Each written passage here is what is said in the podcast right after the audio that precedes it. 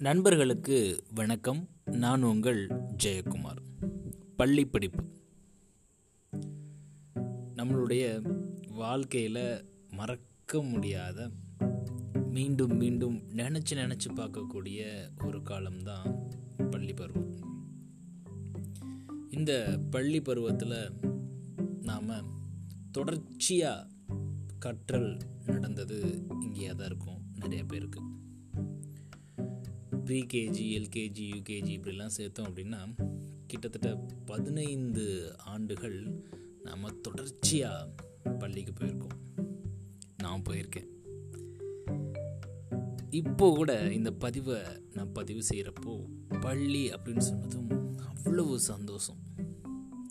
அங்கே அந்த பள்ளி படிப்பு இருக்குது பார்த்தீங்களா உண்மையிலே வாழ்க்கைக்கு அடித்தளமிட்ட ஒரு இடம் அப்படின்னு சொல்லலாம்.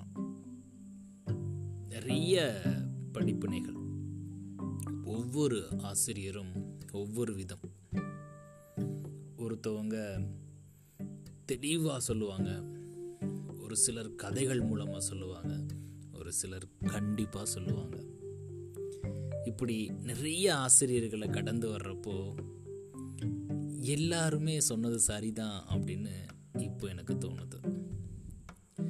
கையை பிடிச்சி எழுத வச்ச டீச்சர் ஆகட்டும் பள்ளி படிக்கிறப்போ காசு இல்லாமல் பக்கத்தில் யாராவது காசு வச்சுருந்தாங்க அப்படின்னா அவங்கக்கிட்ட கடன் வாங்கினதாகட்டும். பள்ளிக்கூட இடைவெளியில் வெளியே போய் மிட்டாய் வாங்கினது மாங்காய் சாப்பிட்டது எழுந்தப்பழம் சாப்பிட்டது கடுக்காய் சாப்பிட்டது கொய்யாப்பழம் சாப்பிட்டது மக்காச்சோளம் சாப்பிட்டது அப்படின்னு சொல்லிட்டு நிறைய நினைவுகள் வந்து வந்து போகுது.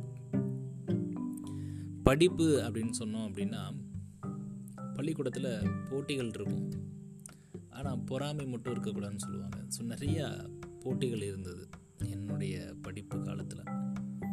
ஓரளவுக்கு அவரேஜான ஸ்டூடெண்ட் தான். ரொம்ப நல்லா படிப்பேன்னு சொல்ல முடியாது. பூரா படிப்பேன்னு சொல்ல முடியாது. ஸோ இந்த தருணத்தில் எனக்கு என்னுடைய ஆறாம் வகுப்பு ஆசிரியர் திரு தாமஸ் அவர் தான் ஞாபகத்துக்கு வராரு. இப்போ அவர் இல்லை. அவர்கிட்ட நான் பார்த்து வியந்த விஷயம் என்ன அப்படின்னா கண்டிப்பு இருக்கும். ஆனால் அதவே காரணமாக வச்சு எப்பயுமே சொல்லிகிட்டே இருக்க மாட்டார். ஒரு நல்ல மனிதரும் கூட.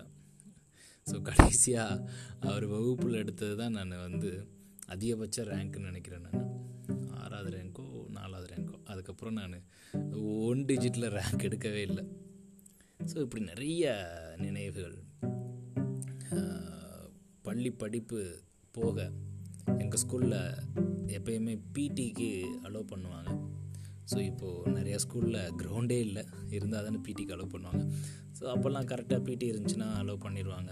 ஸோ அப்போது பக்கத்து கிளாஸ் பசங்க கூட விளையாண்ட ஞாபகம் சின்ன பசங்க கூட விளையாண்ட ஞாபகம் பெரிய அண்ணன்கள் கூட விளையாண்ட ஞாபகம்னு சொல்லிட்டு நிறைய ஞாபகங்கள் வந்து வந்து போகுது.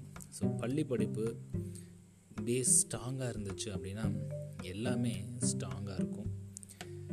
நான் இப்போ கூட பள்ளியை என்னுடைய பள்ளியை நான் கிராஸ் பண்ணுறப்போ நிறைய விஷயங்கள் வந்து வந்து போது எனக்கு ஒரு சின்ன மன வருத்தம் என்ன அப்படின்னா நான் லெவன்த்து டுவெல்த்து போனதும் சரியாக என்னால் படிக்க முடியலை. நான் படிக்கலை அப்படின்னு தான் சொல்லணும். ஸோ அது இன்னுமே எனக்கு கொஞ்சம் வருத்தமாக தான் இருக்குது ஏன்னா டென்த் வரைக்கும் கூட நான் நல்லா தான் படித்தேன் லெவன்த்து டுவெல்த்து மார்க் கம்மியாச்சுன்னு எனக்கு தெரியல. அதுக்கு காரணம் நானாக தான் இருப்பேன் அப்படின்றது இப்போ எனக்கு புரியுது. ஒருவேளை அப்படி ஒரு பள்ளி படிப்பு திரும்ப படிக்கக்கூடிய வாய்ப்பு கிடச்சிச்சு அப்படின்னா கண்டிப்பாக என்னால் எவ்வளோ மேக்ஸிமம் எஃபோர்ட் போட முடியுமோ அந்த பருவத்தில் நான் பண்ண சின்ன சின்ன தவறுகள் தவிர்க்க வேண்டிய விஷயங்கள் எல்லாம் தவிர்த்துட்டு கண்டிப்பாக என்னால் இப்போது அப்படி ஒரு வாய்ப்பு வந்தால் கண்டிப்பாக என்னால் சிறப்பாக படிக்க முடியும் அப்படின்றது என்னுடைய ஆசை. பட் ஆனால் அப்படி நடக்காதுன்னு தெரியும். எல்லாம் நன்மைக்கு அப்படின்னு நான் நினைக்கிறேன்.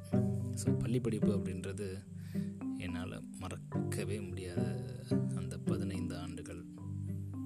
So thank you so much Venkatachalam sir இந்த ஒரு நல்ல ஒரு தலைப்பு கொடுத்துருக்கீங்க. மீண்டும் ஆசைப்படுவதற்கு.